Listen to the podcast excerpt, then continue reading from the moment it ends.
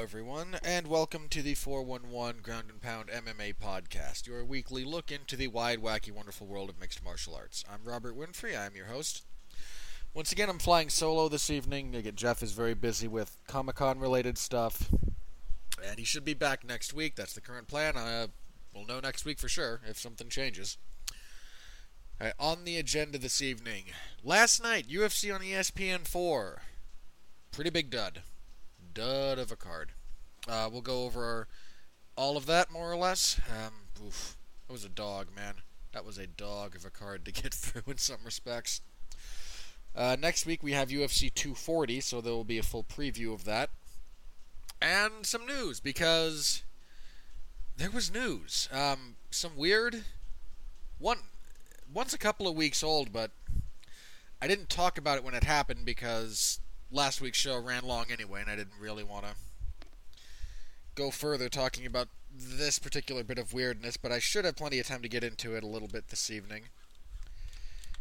And some good.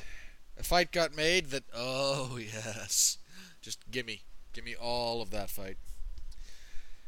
Uh, so again, just, you know, some of the major news items of the last week we'll be touching on. Uh, all right that's everything as far as the setup goes. So, UFC on ESPN 4. Oh boy. All right. Um, the main event was good. Main event was a pretty solid fight. Uh, Leon Edwards defeats Rafael dos Anjos via unanimous decision. Uh, 150-45, which I think is wrong. Uh, I think at a minimum, dos Anjos gets the fifth round. And 49-46 twice. I actually also gave dos Anjos the second, which I'm not again, doing it live, I I don't know. I was kind of okay with it, but after the fact, kind of replaying that round in my head, I don't really have any issue with it go. I, even live, I didn't have an issue with it going to Edwards. Um, this is Leon Edwards' eighth win in a row, and he's beat some tough guys to get there, man. I mean, he's only got two losses in the UFC. One was a split decision in his debut against Claudio Silva, and the other was four years ago. Okay, not quite four years, three and a half, against Kamaru Usman, who just beats everybody. I mean, he doesn't get a lot of finishes, but he's beat a pretty, a very respectable level of opposition. I mean, his last three wins are Donald Cerrone, Gunnar Nelson, and now RDA. Like, that's a that's a great three fight stretch. Much less a last three as part of eight.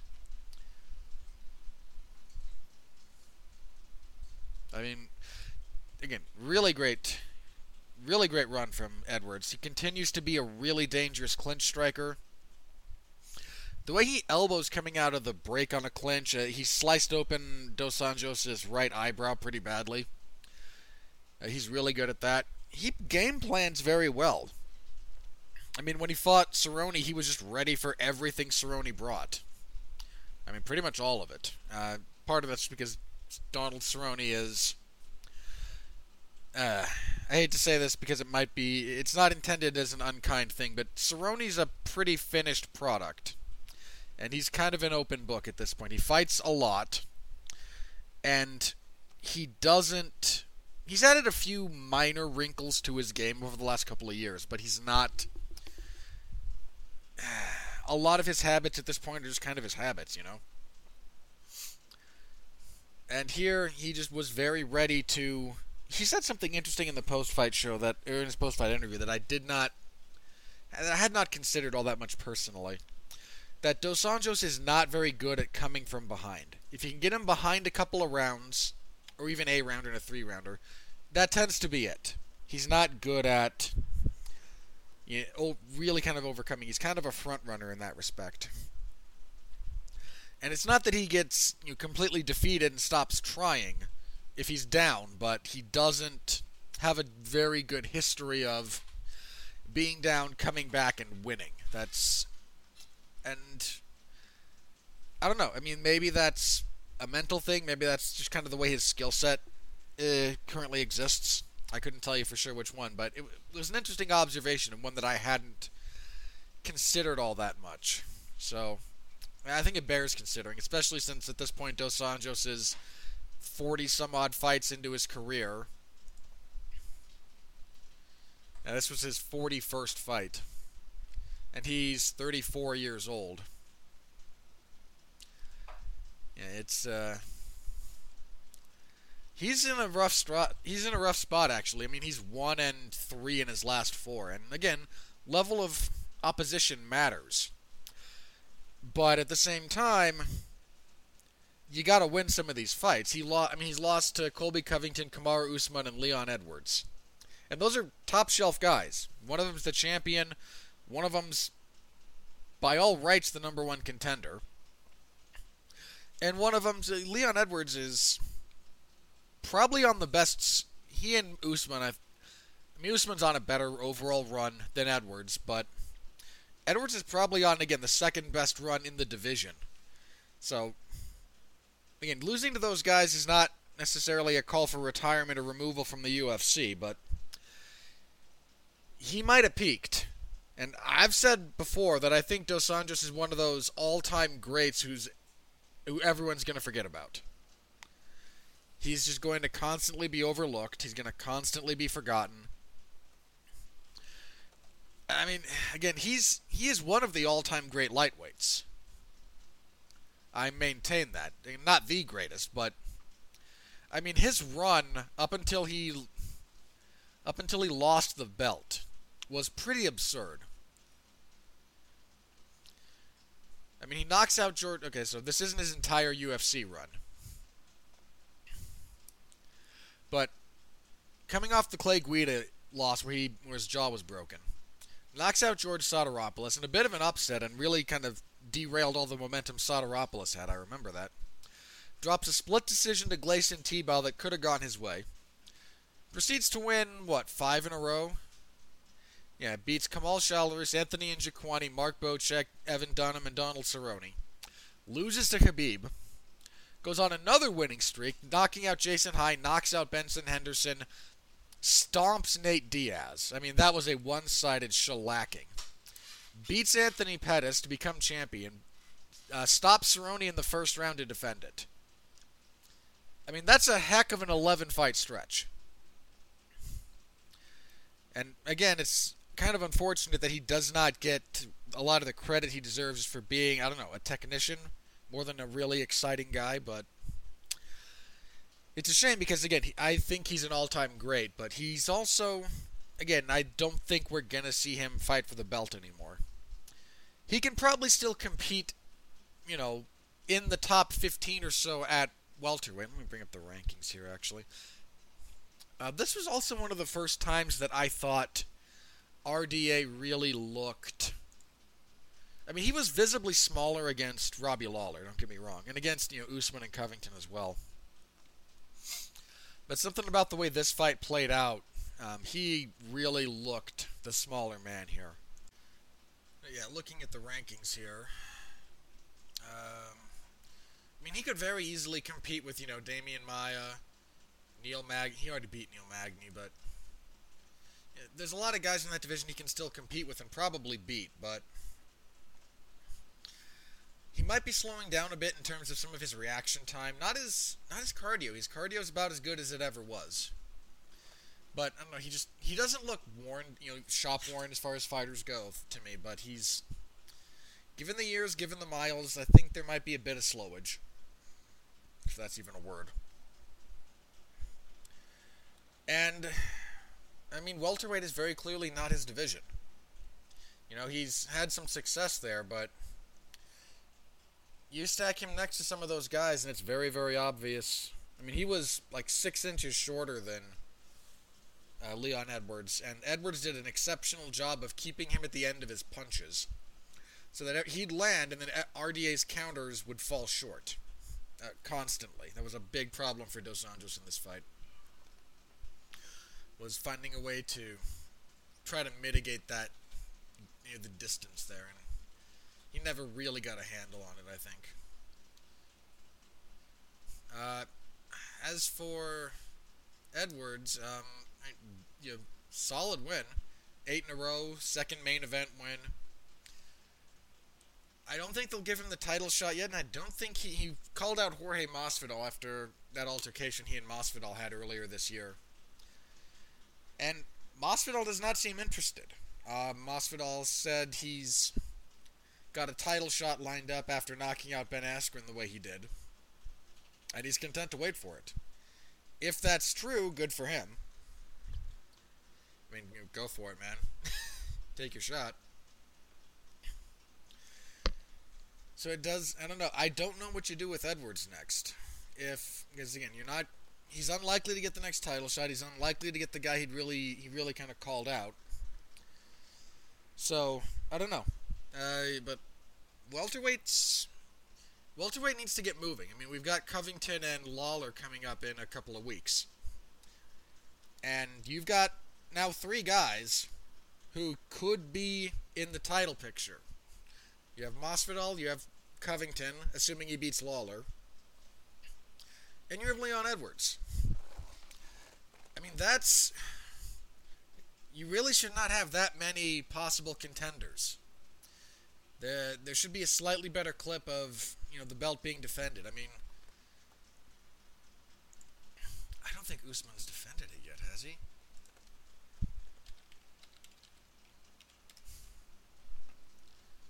No, he won it. Um, in fairness, he won it in March of this year, so I'm, this isn't on him.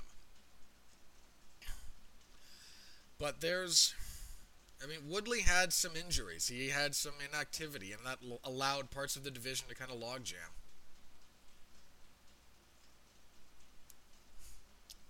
Yeah. Eesh.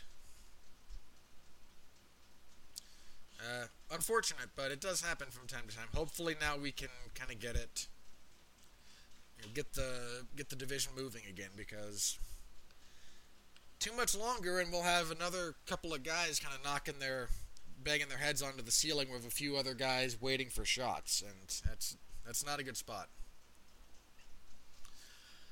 But that was a solid enough main event.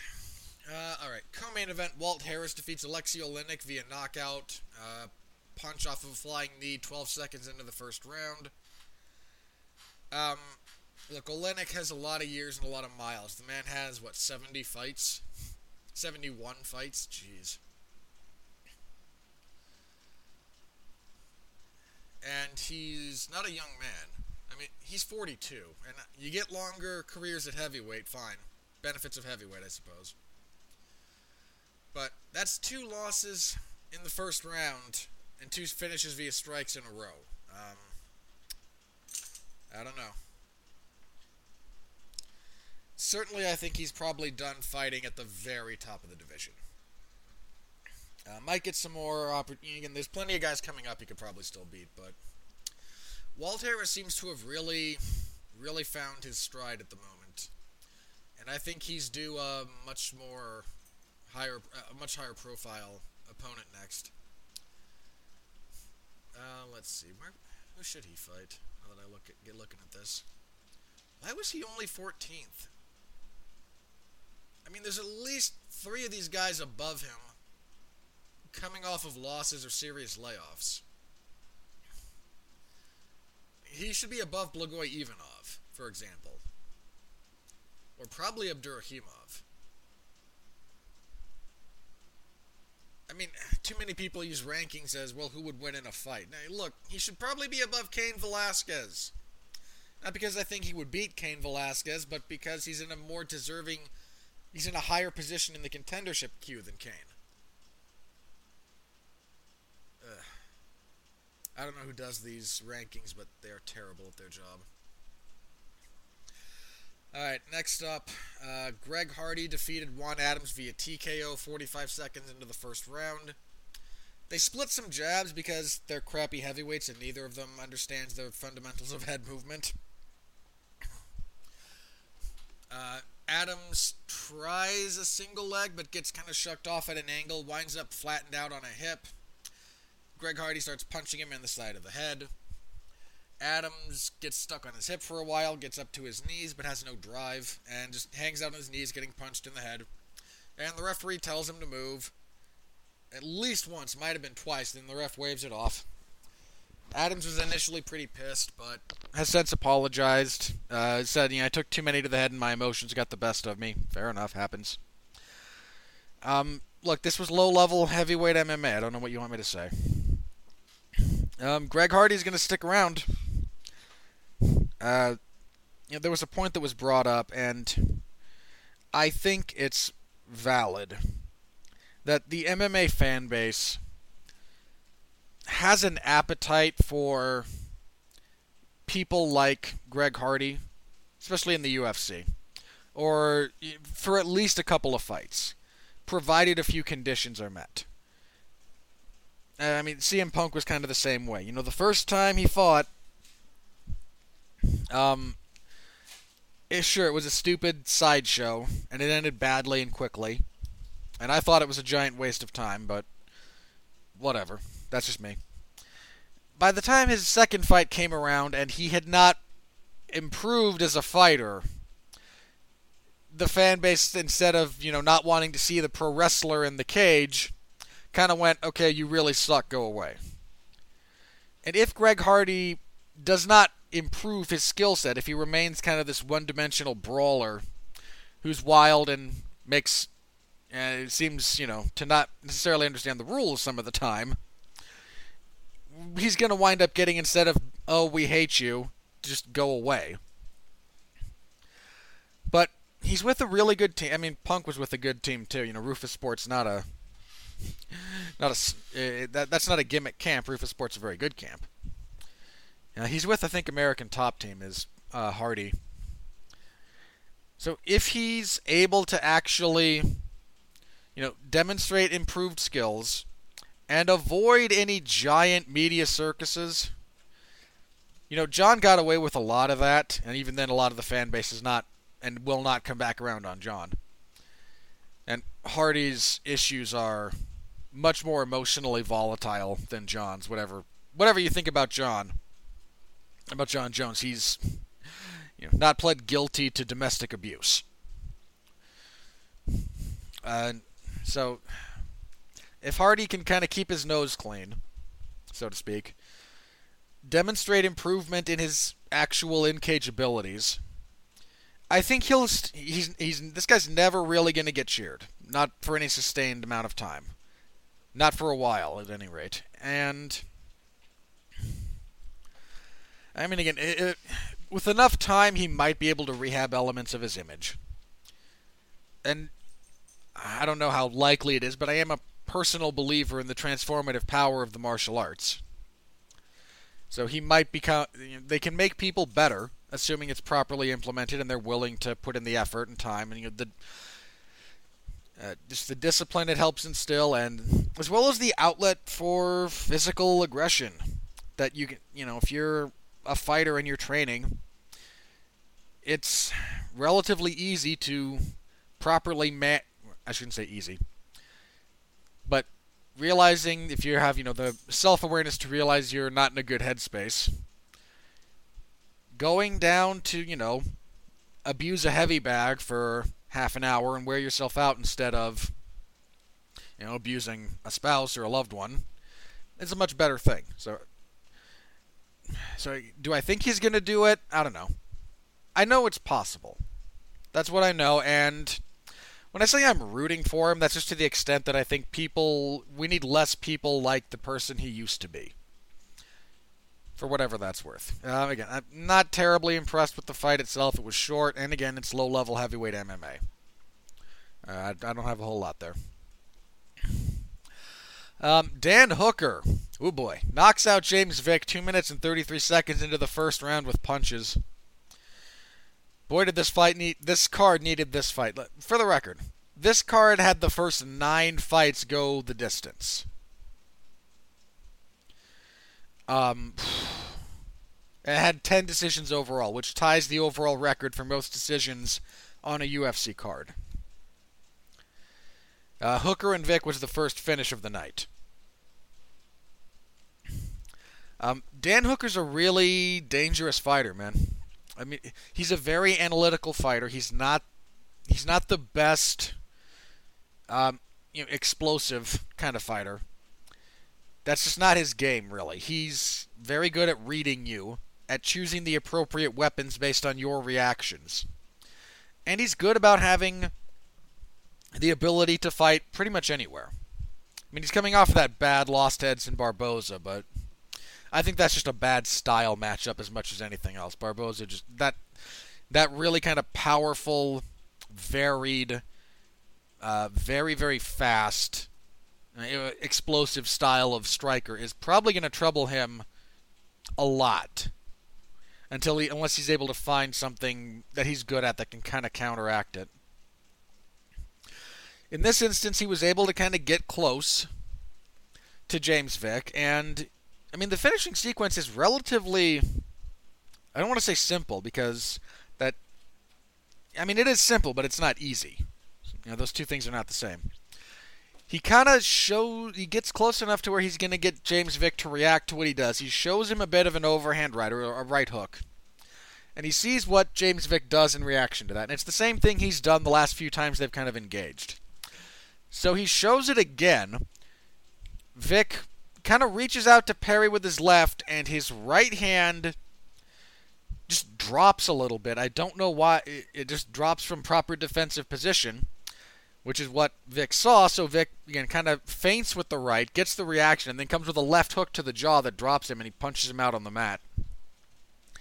Um, I like Dan Hooker, man. I mean, again, he had the setback to Barboza, but I said I've said for for the last few fights actually I kind of like I really like what he brings to the cage. He said he wants on the August 5th card that one in Australia, headlined by Adesanya and Whitaker. Uh, knock on wood for that fight, because well, that'll be a great fight. Um, I think Al Iaquinta said on uh, Twitter that he'd be willing to. He, he's down for that fight, and you know, okay, that's a perfectly acceptable fight. You know, Hooker's probably he's probably back in the rankings. I think he was ranked when he fought Barboza.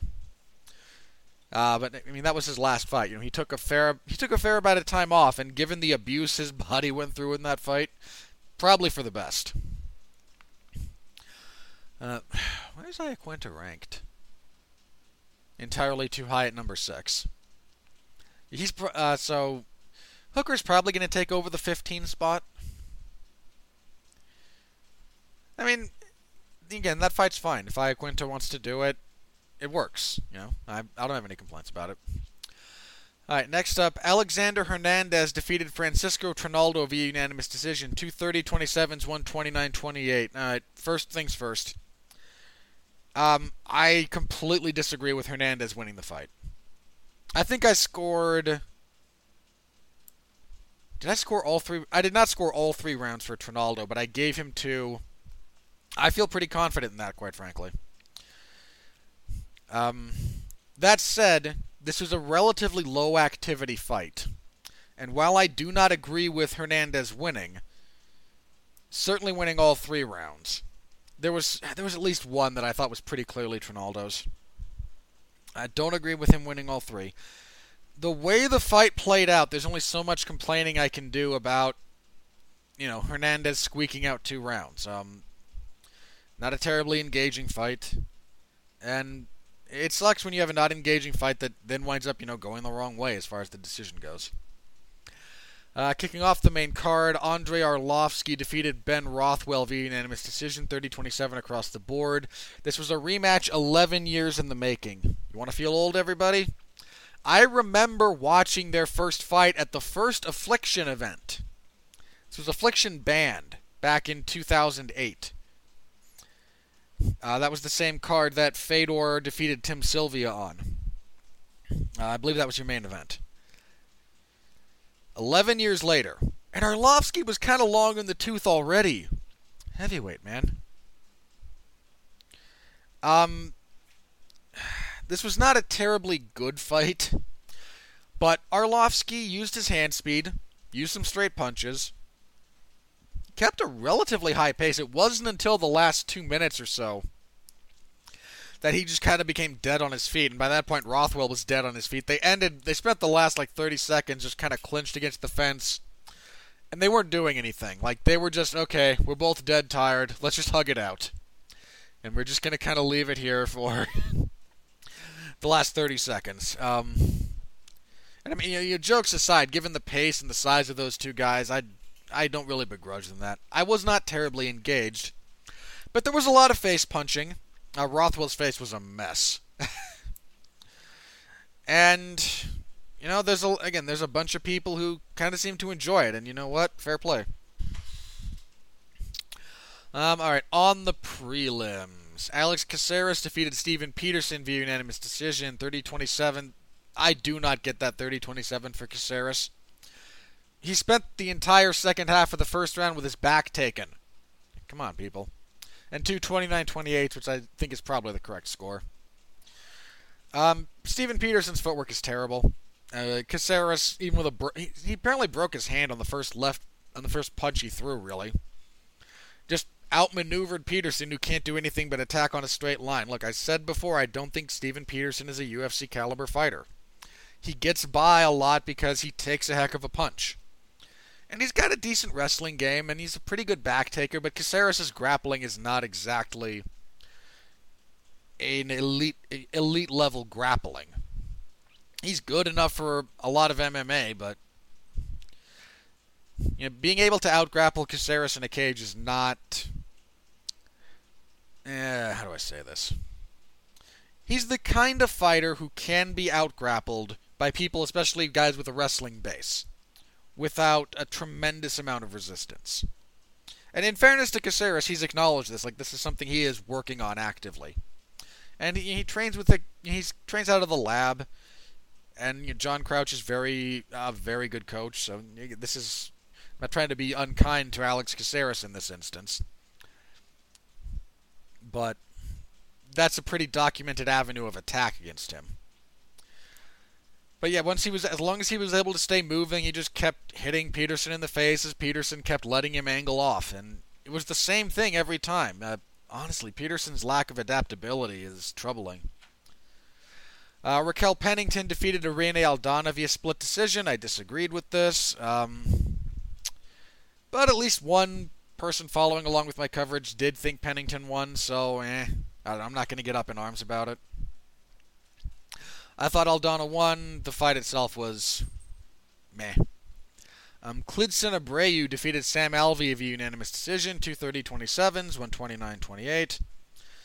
It's a Sam Alvey fight, guys. What do you want me to say? Um, not a lot that went on here at all. Um, Jennifer Maia defeated Roxanne Modafferi via unanimous decision, 30-27 across the board. Maia missed weight for this fight rather badly. She weighed 129 on weigh-in day, which is you know, four pounds above the 125 limit. And since it's non-titled, they give you a whole extra pound. And so she was three pounds above that. That's a pretty significant miss. Now, that's her first miss in her career, but it does bear watching. Uh, I mean, she'd be very. The crazy thing is, like, she's she's not a tall fighter. a lot of her issues are the, come from her, you know, her thickness. It sounds that could be mis- that could be construed as very uh, demeaning kind of phraseology, but she's just a you know, how else do you want me to? I can throw other words at it. Like stout, solidly built. Like she's not very tall. She's just got a lot of mass uh, through her shoulders and torso. And having getting a handle on that's pretty important because she's not. I don't think she's really big enough to compete at bantamweight. I mean, I'm sure she could find some success, but she's she'd be very undersized, and that's a that's a pretty big deal. Uh, relatively straightforward fight here. Roxanne Modafferi kept walking forward and kind of getting punched on the way in, forcing clinches, but was unable to really get takedowns. And Maia, despite kind of everyone talking about her punching, she's not very defensively responsible. She actually does her best work when she's able to kind of anti grapple in the clinch and then just kind of punish you a little bit here and there. Um, I think the best take on this fight came. I can't remember who I who said it on Twitter. I apologize for not remembering, but somebody said Yeah, I wonder just how much Valentina Shevchenko chuckles when she looks at the list of rising contenders in her division. Because, uh, yeah. Um, Ray Borg defeated Gabriel Silva via unanimous decision, 29-28 across the board. Um, Borg just kept getting stronger as the fight went on, kept his pace, kept his scramble game. Uh, you know, a much needed win for Borg. Much, much needed win for Borg. Uh, Mario Bautista and Jinsu defeated Jinsu Son via unanimous decision, 30-27 twice, won 29-28. This was your fight of the night, and deservedly so. This was a fun little brawl. Uh, Son really needs to kind of up his overall game. There's a few things he has to uh, kind of sort out because he's had two fun brawls, but he's lost both of them, and that's not a good way to start your UFC career. And kicking everything off, Felipe Colares defeated Domingo Pilarte via split decision, two 29-28s for him, one 29-28 for Pilarte. Um, I think the right guy won, but uh, not a very memorable or inspiring fight out of either guy. And that was it. Um, again, man, that that fight, that whole card, that was kind of a dog, man. I mean, even it, the Hook and Vicker fight was fine it went two and a half minutes. You had a good finish, but even the heavyweight fights, just eh, I don't know, rather unsatisfying. The main event was again solid, but unspectacular in a lot of respects. Uh, just you know, not a very great night. Two events in a row that have just kind of been duds. Uh, not a good thing, but we do have now again coming up. We have UFC 240, which at least has a great main event. Uh, main event for that card: Frankie Edgar and Max Holloway. They've tried to make this fight a few times before, and it's just never quite come together. Uh, how many times have they tried to make this? I know at least once because one time when they tried it Uh, they've each suffered injuries. Again, one of them was Holloway. One of them was the time Holloway had that weird, like, uh, you know, kind of like quasi concussion symptoms, and then Brian Ortega stepped in and just, you know, blasted Frankie with that uppercut. Uh, was that 218 or 222? No, okay, that uh, 218 was Edgar falling out, and they did the rematch between Holloway and Aldo. And then 222 was Edgar falling out. And he got and Brian Ortega stepped in and again knocked him out in the first round. Still my still one of my favorite Brian Ortega performances, that knockout of Frankie. So we finally get this fight and uh, I I, am looking forward to it in a lot of respects. I said the first time they made this that I thought Max would be the first guy to finish Frankie with strikes. First guy to finish Frankie, period, actually, I seem to recall. Obviously, that didn't happen. But I still have no real reason to pick against Max Holloway here. I, look, Frankie is a great fighter. He's probably bound for the Hall of Fame. Uh, he's beaten a lot of great guys, but I really struggle to see him having a lot of sustained success against Max Holloway. Frankie does a lot of trying to adjust his, his uh, angle a little bit, but not. He doesn't angle the same way a guy like you know, Holloway, for example, or if you watch boxing, someone like Lomachenko does. He moves around a little bit at distance before attacking kind of on a straight line, trying to find a punching lane. And for a lot of years in MMA, that was enough to really befuddle a significant portion of the fighters. I mean, he did it to Sean Sherk consistently, he did it to BJ Penn. It's just, I don't think it's enough at this point. Uh, he might get Max down once or twice, but Max is very hard to take down, and he's very hard to keep down at this point. Uh, I think Holloway stops him. I think he just does a fair amount of damage in the earlier rounds to Edgar's face, and then just as the fight wears on, it keeps accumulating. He probably gets a, a again a late stoppage, fourth or fifth round, but one of those two, he's. I think that's when he's gonna. I think it's just gonna wind up being too much for Frankie as time goes on. Uh, your co-main event, Cris Cyborg will be fighting Felicia Spencer. This is the last fight on Cyborg's UFC deal. And she's coming off of that loss to Amanda Nunes. In that just absolute gunfight. Where she was, you know, completely outmatched in that respect. But hey, Amanda Nunes is the best female fighter in MMA history. What do you want? Uh, Felicia Spencer debuted and beat Megan Anderson. Spencer's undefeated, but I mean, I this is a very cyborg style of fight, and I expect Cyborg to do cyborg things. Um, would be a massive upset for Spencer if she could pull it off, though. Uh, a surprisingly good fight, actually, coming up next. Uh, Geoff Neal and Niko Price. Price coming off of that, uh, he knocked out Tim Means. Uh, that was that was a pretty serious knockout, actually. Uh, before that, he was knocked out by Abdul Razak Alhassan. So Price again, kind of the he's from Florida, so I hate to make the Florida man joke, but you know.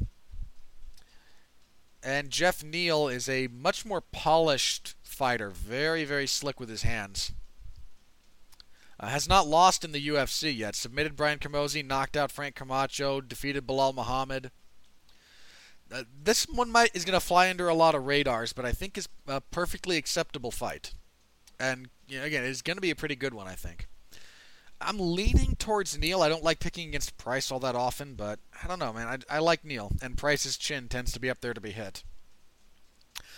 Um, Olivier Aubin Mercier will fight Arman Tsarukyan. Tsarukyan had some really fun uh, wrestling exchanges in his UFC debut because he fought someone. He fought another debutante. And. I remember being surprised because they had some really great, like, again, kind of traditional wrestling exchanges. Um, oh, lost to Makhachev. That was it. It was Tsarukyan and Makhachev. But he was able to kind of keep pace with Makhachev in a lot of the scrambles.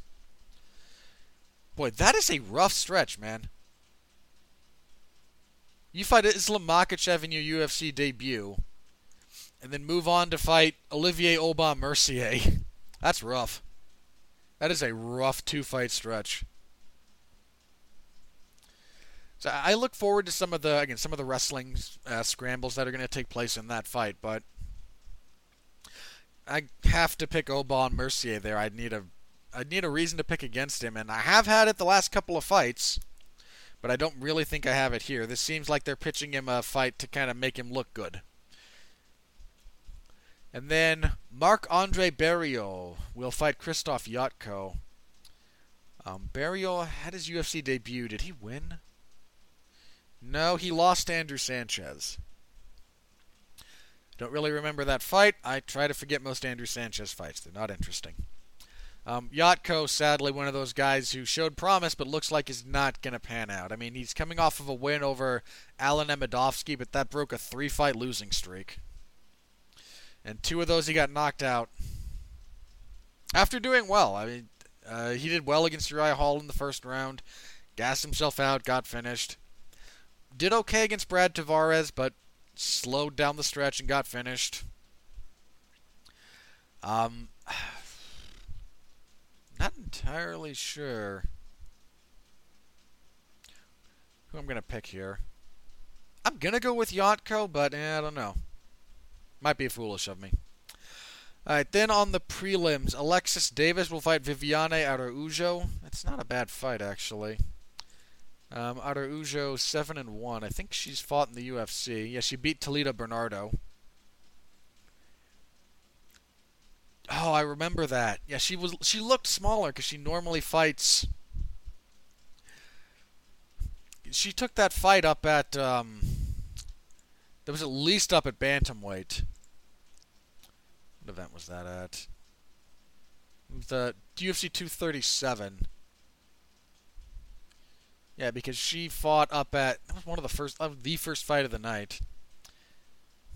And Yeah, she that took place up at bantamweight, and she normally fights at like strawweight.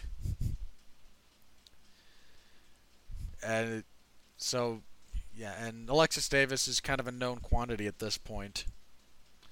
I'm actually, I think, to lean towards Araujo here. Uh, Davis is on a two-fight losing streak, and I don't know. I mean, years and miles, Father Time beats everybody eventually. Um, Hakeem Dawodu gets another gimme because the UFC likes him. Um, yeah, Dawodu's two and uh, two and one in the UFC. He debuted and lost to Danny Henry. They gave him Austin Arnett, who should not be in the UFC, and I don't think is anymore. Then he kind of eked by Kyle Bochniak. Now he is fighting Yoshinori I'm gonna, but I cannot remember how this guy's last name is pronounced. Um, Hore, Horier, I, I, I don't remember. I'm sorry. Who hasn't? This is his UFC debut. And again, this is kind of they're kind of pitching Dawodu some softballs because they want him to look spectacular. Um, Gavin Tucker returns for the first time since Rick Glenn obliterated him. I that was I said my piece on that. If you're not familiar with the the UFC 215 fallout from that Rick Glenn fight, feel free to go into the archives and look up what I had to say. I stand by everything I said there. But that was September of 2017, so been a while. And in fairness, his jaw was broken in like three places. I mean, he got abused in that fight. Now he's fighting Seung Woo Choi, who is another debutante, I believe. Nope, nope. Choi lost to Movsar Evloev, uh, UFC on ESPN Plus 7. Uh, this is kind of a get well fight for Gavin Tucker to see if he's able to uh, kind of rebound. We have a flyweight fight an increasing scary. Oh, can I just say Dana White saying that no, Henry Cejudo will absolutely defend the flyweight title before defending the bantamweight title? Hilarious. We all know it's not happening, bud. Um, Alexandre Pantoja and Deiveson Figueiredo, good fight. Um, Pantoja coming off of that, he's on a three-fight winning streak. Jeez. Uh, and Figueiredo lost to uh, Formiga, but those two were that's a pretty solid fight. I kind of lean towards Figueiredo a little bit there because I I don't think Pantoja has the same wrestling that uh, Formiga was able to use to kind of negate a lot of what Figueiredo does. So. But looking forward to that. Then on Fight Pass, we have Jillian Robertson versus Sarah Frota. Uh, Frota nine and one has fought in the UFC. Yeah. Oh, she's that very very tall fighter who lost to so- to uh, Olivia Renata Souza. Terrible facial tattoos on her. Uh, Robertson six and three. Um, this seems again like they're kind of trying to pitch Robertson a little bit of a softball here. Um, Erik Koch will fight Kyle Stewart. Erik Koch back in the house. Good for him, sort of. Um, Stewart lost to Chance Rencounter in his UFC debut. Again, they're given the Canadian. Uh, Koch's not Canadian, but there's a lot of kind of pseudo mismatches here. I mean, Koch's on a two fight losing streak. He lost to Clay Guida. He lost to Bobby Green. He's trying his hand up at welterweight now. Geez, remember when he was supposed to be a guy at featherweight? He was supposed to fight. Uh, he was scheduled to fight Jose Aldo a couple of times. And that just fell through for various reasons. And he just, you know, fizzled out at featherweight, moved up to lightweight, did okay for a bit. Uh, stopped doing okay for a bit. Now he's trying welterweight. I'll go with Koch because he tends to do okay in these types of fights, but I don't know. Then kicking everything off, we have a heavyweight fight because God hates me between Tanner Boser and uh, Como Lemos. Uh, Lemos undefeated from Brazil. Um, making his UFC debut. I'm pretty sure Boser is as well. Yeah. Um, coming off of a win Uh, that's a tough one. I don't know enough about either guy to make an educated decision, but I'm going to assume again they're kind of trying to pitch the Canadians winnable fights. So I'll go with Boser, but might be mistaken there. Who knows?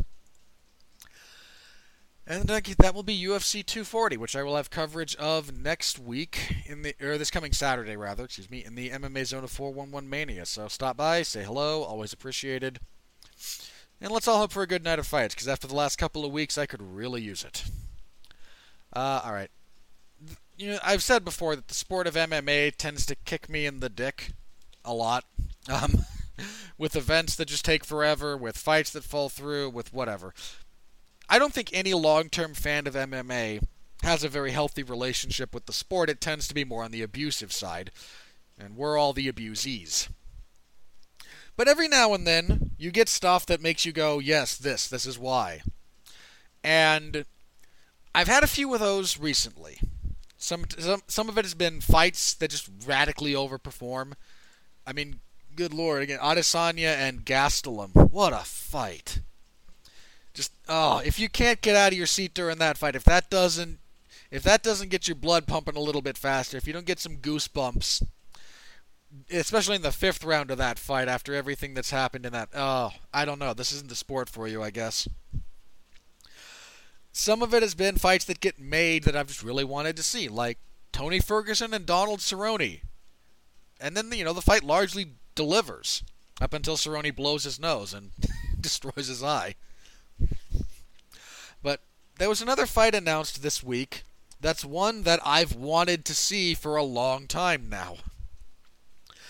I've said in the past, in fact, when when this uh, when half of these fighters got brought into the UFC, I said it's a shame we won't get this fight because one of them wasn't in the weight class anymore. But headlining UFC, uh, they're in Vancouver. Let me find the specific event. Uh, Fight Night 158, uh, the UFC on ESPN plus 16. Your headliner for that event is going to be Donald Cerrone and Justin Gaethje.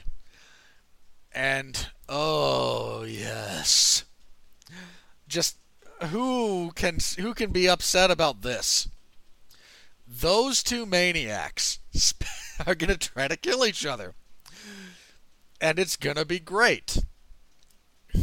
Um, I'm just gonna kind of bask in the I, kind of bask in the glory of that. Like they announced that fight, and I think I said I'm gonna go weep for joy now because I real this is one of those fights that I said I really want to see Cowboy and Gaethje throw down because two high-paced, all-action, all-violence fighters. Like, of course I want this. Of course you want this you're listening to this show, you are if you're listening to this show, you're a deep fan of MMA, and you have to be salivating. Uh, you have to be as jazzed about this as I am.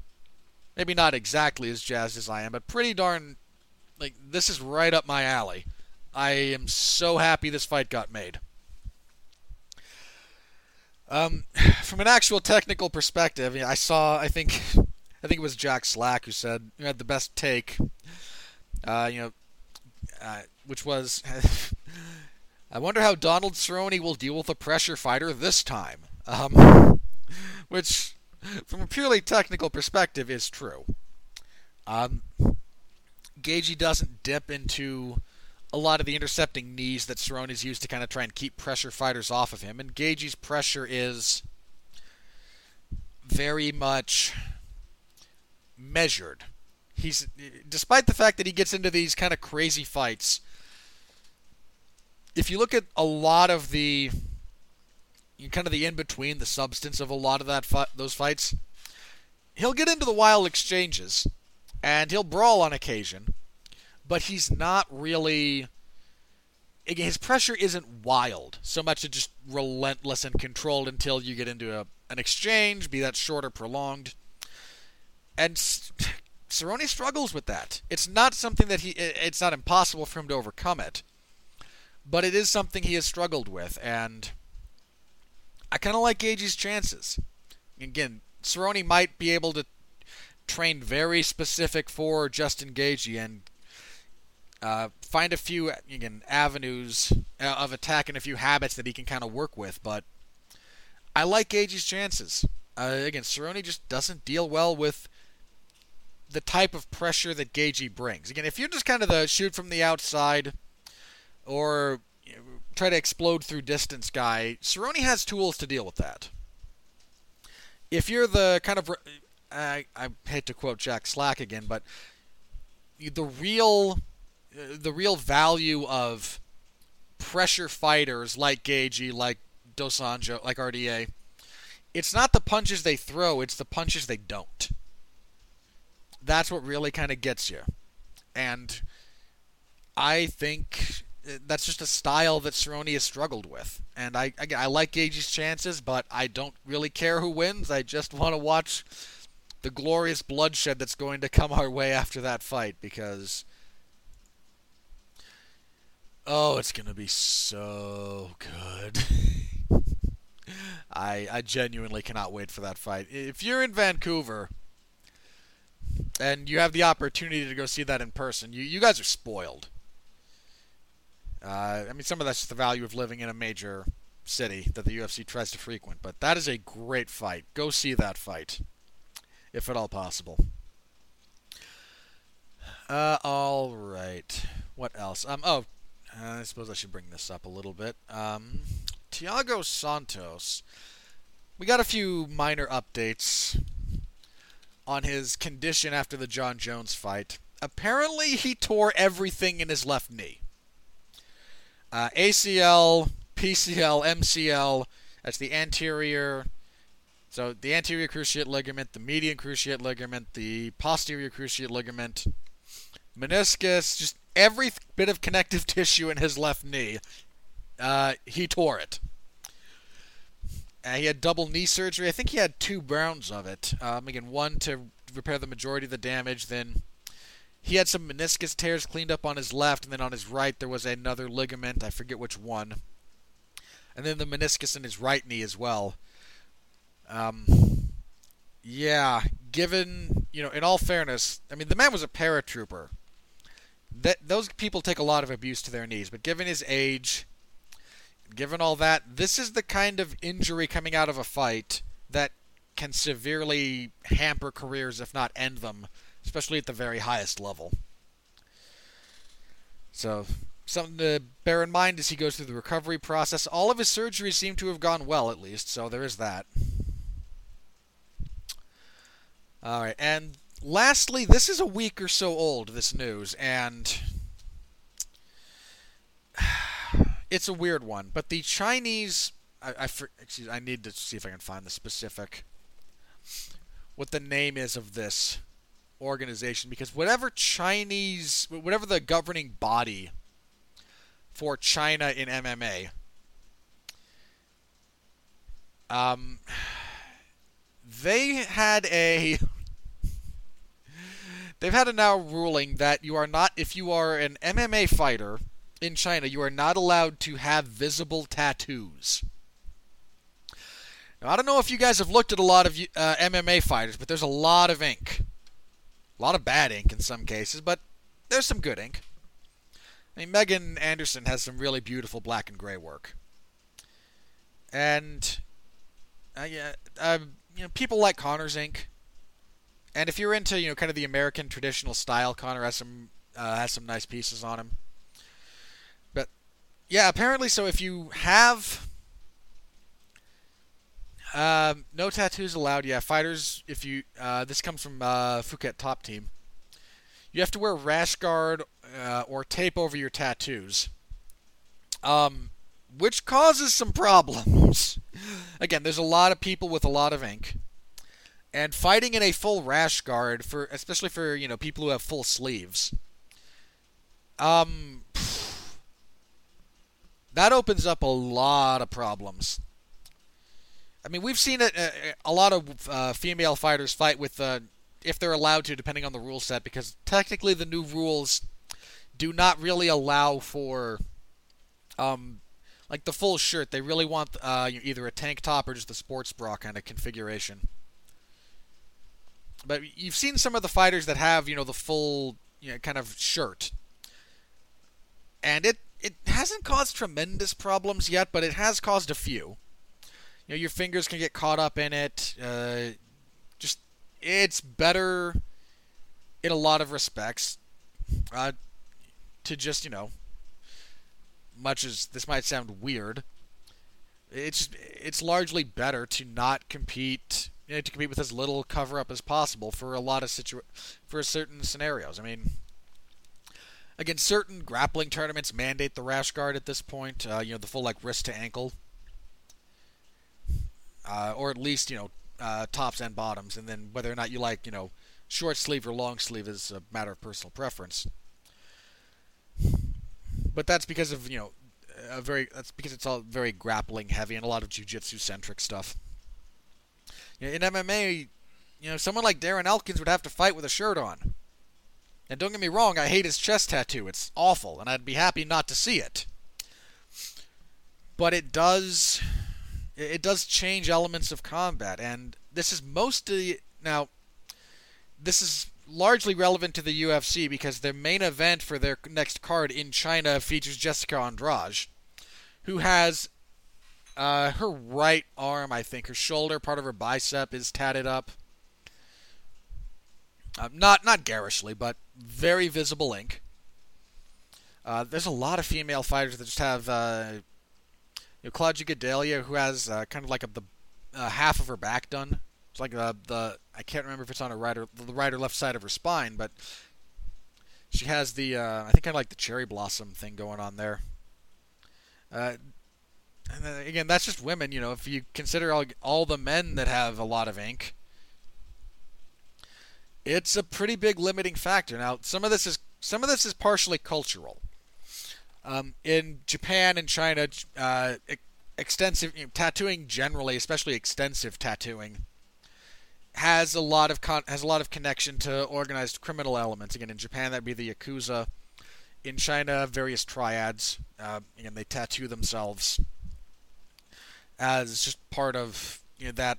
Uh, it's kind of similar to the you know the Russian one where they tend to carry specific meaning, so that you're recognizable, kind of thing.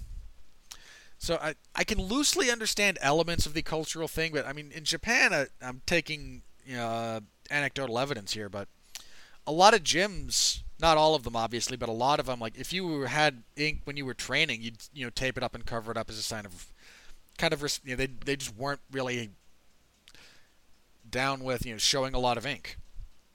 Um, I mean, uh, Kid Yamamoto's gym obviously didn't carry that stigma. and Was probably part of the reason it developed some of the success that it did because he uh, very much liked his tattoos. But the Chinese authority um, has yeah apparently they've I mean they've also banned um, various elements of like hip hop culture and actors if they have tattoos from appearing on television because hey China it's just you know socialist dictatorship. And they're very deeply China's so weird man. They've gone through extensive lengths in many respects to destroy their own culture but there's that there's that Chinese MMA fighter who's getting all sorts of crap for proving that you know old kung fu masters aren't really equipped to fight. Uh, so so bizarre. But yeah, apparently the top, the country's top media regulator, the State Administration of Press of Press Publication, Radio, Film, and Television of the People's Republic of China. Boy, that's a heck of an initialization now specifically requires that programs should not feature actors with tattoos. Uh, it goes on a little bit about again hip hop culture or subculture more specifically, but that's a real that's a real interesting thing, and how that's going to relate to the UFC's events there, because the UFC is spending time and money in China. They're building a performance institute there. They've been trying to crack that market for a while. And apparently, elements of the Chinese government just aren't interested, man. That's because, again, think about all the fighters with ink. A lot of them. And a lot of them have extensive tattoos. You know, you, we're not talking about guys with, you know, a small one just on the shoulder or whatnot that, okay, fine, you slap some tape over it. There's guys with, you know, full on back pieces, chest pieces, stuff on the neck. I mean, Cody Garbrandt can now never fight in China. I don't know what you do about his neck tattoo. I genuinely don't. And anyone with really extensive leg tattoos, back pieces, um, I mean, Song Yadong has one on his calf, and he's kind of poised to be the next big guy in China for the UFC. And I don't know, man. It's just, I mean, for God's sake, GSP has some tattoos. Not extensive ones. He's got that one on his chest. He's got uh, the fleur de lis on his calf. Um, you know, Max Holloway, Tony Ferguson, both have extensive back pieces. Frankie's got one of his arms almost completely done, if not both of them. I can't recall specifically. Uh, you know, Jon's got some tattoo. Jon Jones has some tattoo work. Maybe not a lot, but he's got the uh, the scriptural, uh, the Philippians uh, reference on his chest and shoulder. It's just whew, that's a weird one. That's going to be some weird waters to navigate if the UFC really wants to keep going in China. So, something to pay attention to. That's going to fly under a lot of radars, but that's a potential uh, major hurdle depending on how much leniency the UFC is able to get or buy from the government there. All right, but I think that's it. Let me for news. Let me uh, refresh Twitter one more time here. Ugh. I can't be the only one who just really does not like the new Twitter setup. It's not at all how I, not at all to my personal taste. I mean, I I'll ad- I'll adapt and I'll. Con- this isn't a get off my lawn. I'm an old man. I mean, I hate change generally, so don't get me wrong about that. But I don't know, not really my favorite kind of go. Uh, not really my favorite setup they have going there, but now nothing new looks like it is broken, so let's go ahead and set up to get out of here then. Really short show this week.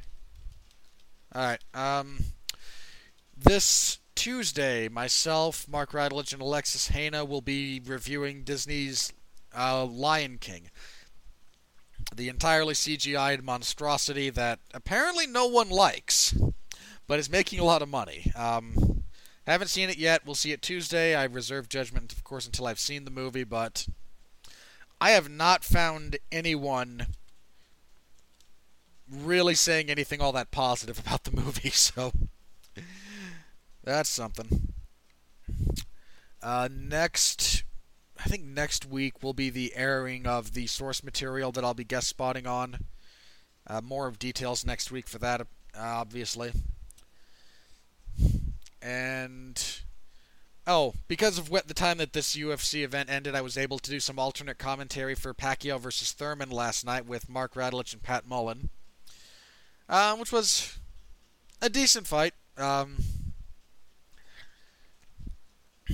look, that judge that gave that fight to Thurman, Glenn Freeman, Feldman, something like that, that might be the worst judge in boxing or all of combat sports.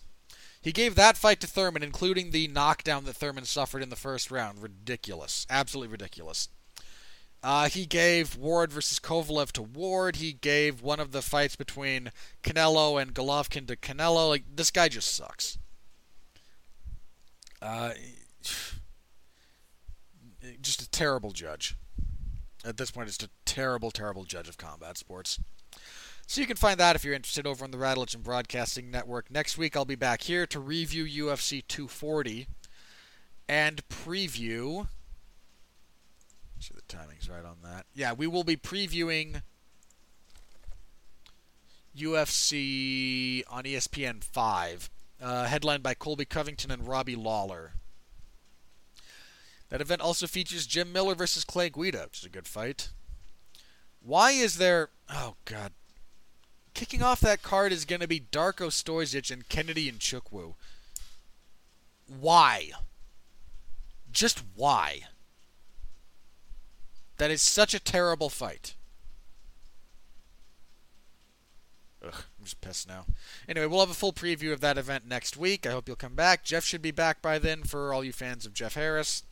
Uh, again, he's working at Comic Con, so Hopefully, everything goes well for him there. It's been going well so far. And uh, again, please feel free to interact with this content any way you like. Again, like, comment, subscribe, tell a friend, give us a review. Whatever you think we're worth. If you think we're worth the two stars, give me a two star review if that's the material if that's the methodology of interaction that you're working with. If you're on YouTube and you don't really want to give a thumbs up, give me a comment, man. Whatever it t- what uh, just again, try not to be just pointlessly obscene, but interact with the product a little bit.